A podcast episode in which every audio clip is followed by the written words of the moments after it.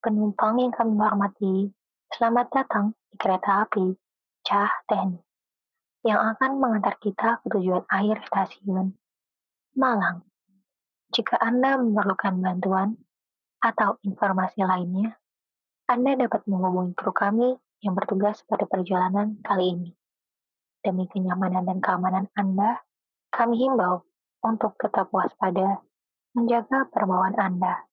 Kehilangan atau kerusakan bukan menjadi tanggung jawab himpunan. Selamat menikmati perjalanan Anda. Terima kasih.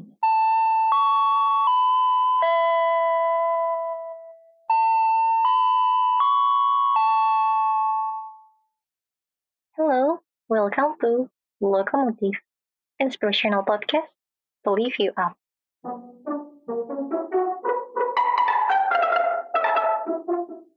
Halo, selamat datang di Lokomotif.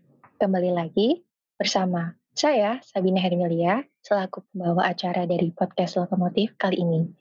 Kita ketemu lagi nih di podcast Lokomotif episode ketiga. Tentunya pembahasannya bakalan berbeda dari yang sebelumnya. Apa sih yang bakalan kita bahas?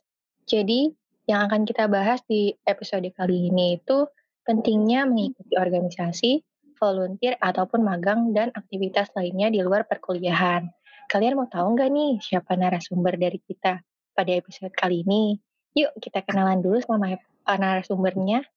Halo Kak Sadi. Halo, halo, halo Sabina. Halo, nah nih kenalin dong sama narasumber kita yaitu Kak Sadi. Kak Sadi, boleh perkenalan dirinya dulu? Oke, halo teman-teman, perkenalkan uh, nama aku Muhammad Muftal Asadi biasa dipanggil Hadi. Aku dari S1 Pendidikan Teknik Informatika dari jurusan TEUM angkatan 2019. Ini bisa dipanggil siapa nih Kak, biar lebih akrab? Panggil Asadi aja, Asadi Asadi. Oh, panggil Asadi ya berarti.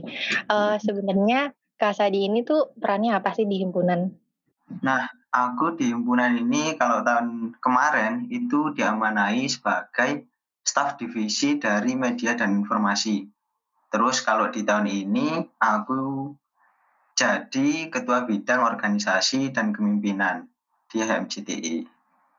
Nah, kalau boleh tahu ini uh, di bidang organisasi dan kepemimpinan itu ngapain sih Kak buat mahasiswanya sendiri? Nah, ini sih kalau uh, di OK itu jadi organisasi kepemimpinan kan singkatannya OK ya. Nah, uh, di bidang ini kami itu ngelayanin kayak kegiatan kemahasiswaan yang ada di jurusan DE kayak misal ospek terus kemudian ada Vesmaru dan yang kedua itu hubungan kemitraan dengan dunia luar. Kayak misal kita jalin kerjasama dengan Gugu kemarin terus dengan Kopi Brewo banyaklah yang kita udah jalin kerjasamanya di situ. Nah yang ketiga kita jadi platform untuk komunikasi dengan mahasiswa. Jadi kita yang nanganin tentang uh, media sosial, terus kemudian ada website dan banyak lagi kayak gitu. Nah, berhubungan sama organisasi nih Kak, sebenarnya hmm. mau tanya, menurut Kak Sadi sendiri, seberapa penting sih ikut organisasi itu? Nah, ini sih penting banget, soalnya kita kan kayak kuliah online kayak gini terus minim pengalaman banget uh, apalagi kita di rumah terus kan makanya kita harus aktif di kegiatan-kegiatan lain biar kita banyak pengalaman kayak gitu. Terus untuk pendapat Kak Sadi tentang mahasiswa yang aktif di luar perkuliahan itu gimana? Nah, uh, bagus. Jadi dia udah apa ya? Hitungannya kayak dia udah tahu apa yang mau dilakukan. Apalagi nanti dia juga pasti perlu banyak pengalaman-pengalaman buat nanti dia di dunia kerja. Makanya sekarang penting banget kalau mereka aktif di berbagai kegiatan mahasiswa. Aku juga penasaran nih berhubung aku sama teman-teman masih ada uh, masih semester 3 ya. Hmm. Jadi kan belum tahu uh, rute perkuliahan tuh buat manfaatinnya gimana. Jadi seberapa hmm. penting sih Kak buat mengeksplor sama mencari pengalaman banyak yang di luar perkuliahan itu? Oke, mengeksplor dan mencari pengalaman kerja ya. Jadi kalau cari pengalaman tuh penting banget buat bekal tadi mereka yang di dunia kerja. Kan kalau kita terjun langsung tuh pasti tahu kayak hal-hal kecil yang mungkin belum terpikirkan sebelumnya. terus yang kedua melatih soft skill kita. Kalau explore ini kalau menurut aku lebih jadi ke pembuktian diri aja sih. Jadi kayak apalagi kita kan masih muda ya, belum tahu nanti apa yang mau dilakukan, terus kita bingung apa nanti pengen jadi apa. Nah, semakin kita banyak explore, semakin dia banyak tahu dan yakin nanti maunya gimana di masa depan dia. Gitu sih kalau menurut aku. Oke, makasih Kak. Terus juga berarti ini berhubungan ya sama nanti misal kita ngambil peminatan nih, kita udah iya, tahu ya, kita punya uh, ketertarikan sama potensi di bidang apa ya berarti gitu ya. Nah, benar benar banget. Berarti penting banget nih buat teman-teman yang lain, apalagi kalau di sini masih ada yang maba nih dengerin podcast ini. Jadi jangan segan buat cari pengalaman sama ekspor diri benar. kalian sendiri. Itu banyak banget manfaatnya. Betul kan Kak? Betul banget. Benar benar benar aku mau tanya lagi nih, kegiatan apa sih yang bisa dilakuin sama mahasiswa di luar perkuliahan? Oke, banyak banget sih kegiatan yang sekarang ditawarkan kan, kayak misal ada kegiatan organisasi, ada magang, ada volunteer, apalagi kalau sekarang kegiatan magang udah diakomodasi sama Kemendikbud, kayak magangnya Kampus Merdeka, sekarang tuh udah nawarin sekitar 1.500 posisi untuk kegiatan magang dari Kemendikbud. Jadi menurutku ini apa ya peluang besar sih buat para teman-teman ini ikut di kegiatan magangnya Kampus Merdeka. Nah, berhubungan soal magang, sama di hmm. awal kan kita udah bahas organisasi ya. Uh, aku banyak dengar uh, beragam pendapat dari mahasiswa katanya itu lebih baik mengikuti magang dibandingkan organisasi. Nah, menurut pendapat Kak Sadi sendiri itu bagaimana?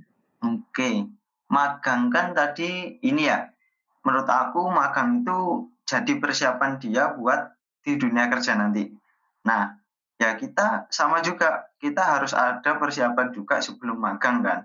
Nah, organisasi ini bisa jadi buat jalan di situ, kayak ngelatih soft skill tadi, terus kita magang bagus dan dengan banyak persiapan, pasti kan lumayan kalau nanti ditarik juga jadi um, pegawainya di situ. Makanya kalau kita mau magangnya juga bagus ya harus ada persiapan tadi. Terus uh, lebih melatih soft skill tadi sih sebelum kita ke dunia kerja. Pastikan kita harus menyesuaikan diri. Nah, jalan buat menyesuaikan diri tadi juga dari banyak pengalaman yang kita lakukan di kegiatan organisasi kemahasiswaan kayak gitu. Oh iya, aku sendiri pernah ikut organisasi waktu sekolah sama sekarang hmm. alhamdulillah diamanahi.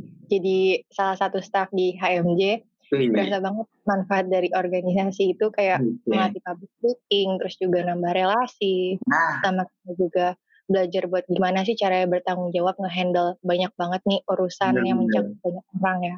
Iya.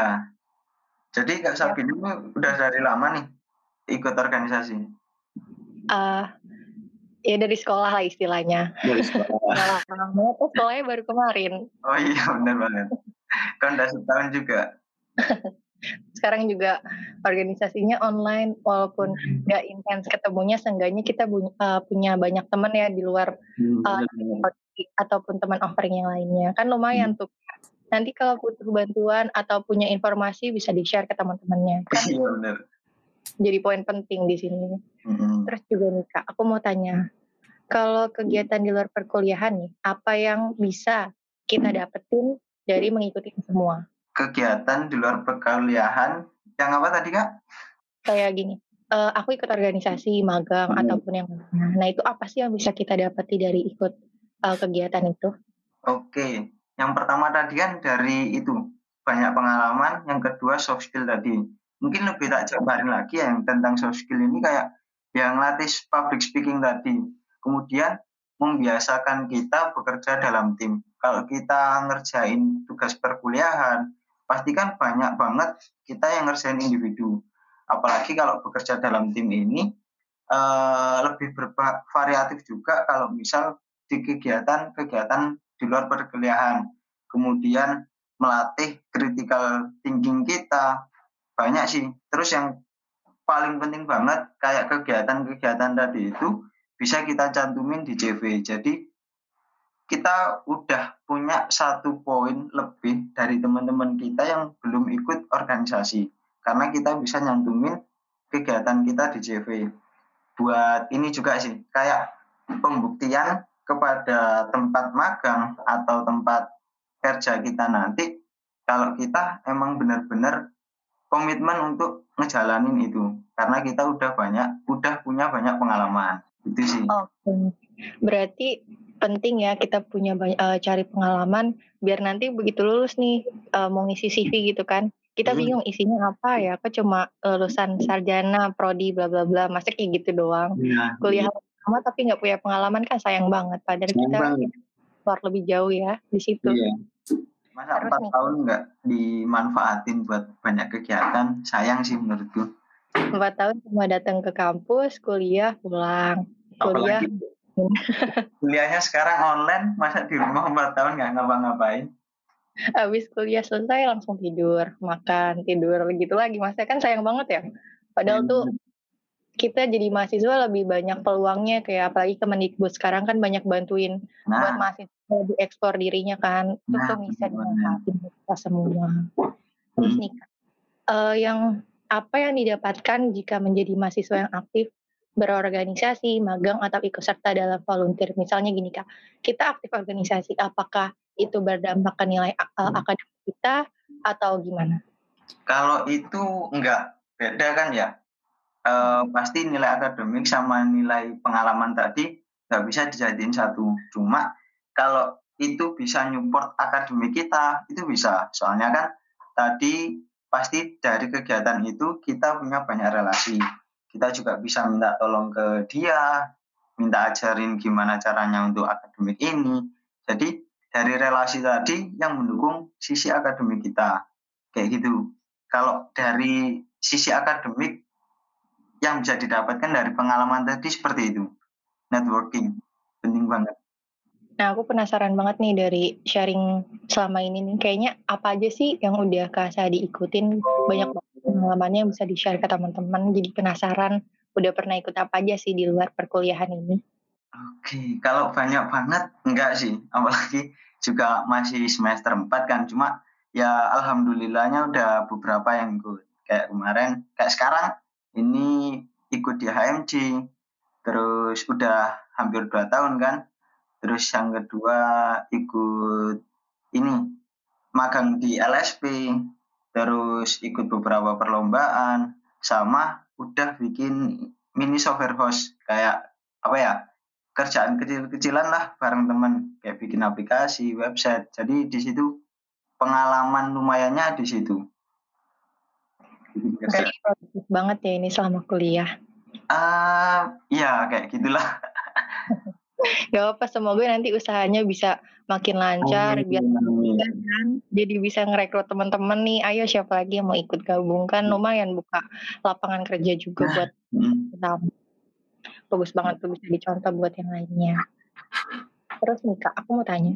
Dari itu semua yang paling berkesan itu apa sih buat Kak Sadi sendiri? Yang paling berkesan ini sih kegagalan. Kayak misal kita ngejalin ngejalanin sesuatu terus ternyata gagal. Ya emang pasti apa ya kayak apa ya jengkel lah. Tapi ya itu yang ngajarin kita kalau kita belum segitu baiknya buat ngejalanin hal-hal kayak gitu. Cuma ya harus kita jalanin lagi kita bikin koreksi lagi terus kita koreksi diri lagi terus koreksi dari kegiatan-kegiatan yang kita jalanin. Makanya nanti itu yang bikin kayak apa ya kita tumbuh majunya di situ karena banyak gagal tadi. Terus kalau misal di kerjaan itu kita ketemu klien gimana ngomong sama klien terus apalagi kalau nanti kerjaannya nggak dibayar. Banyak sih pengalaman kayak gitu-gitu yang bikin kita apa ya malah dari kegagalan tadi bikin kita semangat buat ngejalanin terus dan terus kayak gitu Berarti inti dari itu semua, kalau kita mau coba sesuatu itu jangan takut buat gagal. Hmm, benar. Pasti, soalnya kegagalan itu pasti. Ada lagi. Kalau gagal sekali bukan berarti kita harus berhenti coba ya. Hmm, soalnya gagal itu kalau menurutku ya kalau dia berhenti nyoba tadi itu nah, baru gagal. Setuju banget ah. Terus dari itu semua nih kan tadi udah dikasih tahu jangan takut gagal karena mm-hmm. kan bisa setelah gagal. Berapa kali ternyata habis itu kita langsung sukses kangkat. Langsung mm-hmm. banyak banget pro, ini progresnya yang udah kita lalui terus juga dari itu tuh aku penasaran dari Kak Sadi sendiri punya tips nggak buat mahasiswa yang mau berperan aktif tapi dia tuh belum tahu gitu potensi yang ada dirinya apa? Oke ini sih uh, balik lagi yang tadi kita itu harus banyak ini explore explore kegiatan-kegiatan tadi terus coba kita ikut beberapa kegiatan kan pasti kita ada rasa nyamannya di situ. Kalau misal kita ngejalanin A ternyata kurang nyaman terus kita explore lagi. Coba lagi sampai nanti ketemu apa yang dia ingin untuk kerjakan di masa depan. Jadi gitu sih pasti harus banyak explore buat kalian tuh dengerin. Jadi kalian mau ikut sesuatu tapi belum paham nih potensi kalian apa sih, kemampuan kalian apa. Nggak apa-apa coba aja dulu dari hasil nah. coba itu pasti kalian bakalan kenal sama diri kalian sendiri ya Kak. Benar, benar banget. Harus banyak Terus, Terakhir sebelum penutup. Oke. Okay. Buat mahasiswa terkait pentingnya mencari pengalaman di luar perkuliahan. Ayo, siapa tahu Kak Sadi punya pesan buat teman-teman semua. Oke, okay, bukan pesan sih, kayak saling ngingetin aja ya kayak kalau gitu. Jadi ini uh, kita hidup di sekarang pandemi itu manfaatin benar-benar kayak nanti kita kalau punya banyak bekal, pasti kita punya banyak hal-hal yang bisa kita jadiin apa ya pondasi buat maju ke depannya. Terus jangan sampai sekarang kita nyantai-nyantai, terus kemudian nanti pas nyari kerja kita bingung kalau kita kurang organisasi, kita kurang pengalaman, jangan sampai pas di interview nanti kita nggak bisa jawab-jawab hal-hal kayak gitu. Jangan sampai kita nulis CV tapi nggak ada sesuatu buat ditulis. Terus aku dapat quotes ba bagus banget sih. Jadi uh, ini buat orang-orang kayak aku yang misal dari orang tua yang nggak berpangkat atau orang-orang apa ya istilahnya kita nggak bisa punya orang dalam buat di dunia kerja. Kayak gitu sih. Jadi orang tua tak berpangkat keras kerja ini kuadrat. Jadi kita harus banyak apa ya eksplorasi cari pengalaman tadi. Harus kerja keras banget buat dapat hidup enak di depannya kayak gitu kalau menurut aku. Oke, aku juga mau nambahin. Sebenarnya orang tua juga nggak nentuin masa depan kita, tapi kita sendiri yang nentuin gimana mm -hmm. kita ke depannya. Jadi kalau yeah. kalian misal uh, dari keluarga yang nggak terlalu banyak pengaruh di lingkungan sekitar. Nah itu kalian nggak perlu minder, nggak perlu takut, karena gimana caranya kita bisa ngehandle itu semua, berarti itu yang bakal jadi tantangan kita. Kalau kita berhasil, itu bakalan lebih bagus lagi buat ke depannya. Baik kalau hmm. kayak tadi ya kita bisa ngangkat derajat keluarga kita, bisa lebih sukses, terus juga bisa ngasih kebahagiaan sama keluarga, ngasih kebahagiaan sama teman-teman sekitar, kan itu jadi kayak ada poin plus sendiri buat diri kita hmm nggak masalah sakitnya sekarang asal nanti ke depannya kita bisa senang-senang betul nggak? Iya bener banget jadi manfaatinlah kita hidup saat sekarang ini biar enak di masa depan ya gitu. Oke, banyak banget nih yang udah di-sharing sama Kak Sadi sendiri. Terus juga dari aku uh, banyak banget yang bisa aku ambil dari uh, dari sharing cerita cerita pengalaman hmm. Kak Sadi. Semoga teman-teman semua yang dengar podcast ini bisa jadi termotivasi terus juga alasannya sama kuliah online ini. Jadi bisa ikut kegiatan yang lebih positif buat bekal kita di masa depan nanti. Makasih banyak ya Kak Sadi buat sharingnya. Sama-sama Sabina. Jangan kapok ya Kak buat jadi narasumber di podcast Lokomotif. Boleh nanti kalau ada kegiatan lagi terus ngobrol bareng lagi boleh banget. Oke siap. Semoga usahanya juga lancar. Hmm. Biar nanti kita uh, jadi narasumbernya ya pengusaha muda. Ah, kan keren. Bener. ya jadi ada perbandingan before after di lokomotif. Gak apa. Jadi ini glow up cerita ya, glow up secara dan lainnya. Kan keren jadi otomotif tuh jadi wadahnya orang-orang nah. keren buat di masa depan. ya okay. semoga orang-orang yang terlibat pasti sukses lah. Amin. Teman-teman yang dengar juga semoga sukses lancar semua urusannya. Amin, benar banget. Oke, terima kasih banyak ya Kak Sadi. Sama-sama, benar. Oke. So, uh, buat teman-teman yang lainnya juga terima kasih sudah mendengarkan podcast Lokomotif di episode 3 kali ini. Jangan lupa nantikan episode selanjutnya karena bakalan ada banyak materi dan sharing-sharing dari narasumber yang banyak banget pengalamannya dan bisa memotivasi kalian semua. Terima kasih sudah mendengarkan Lokomotif. Sampai jumpa.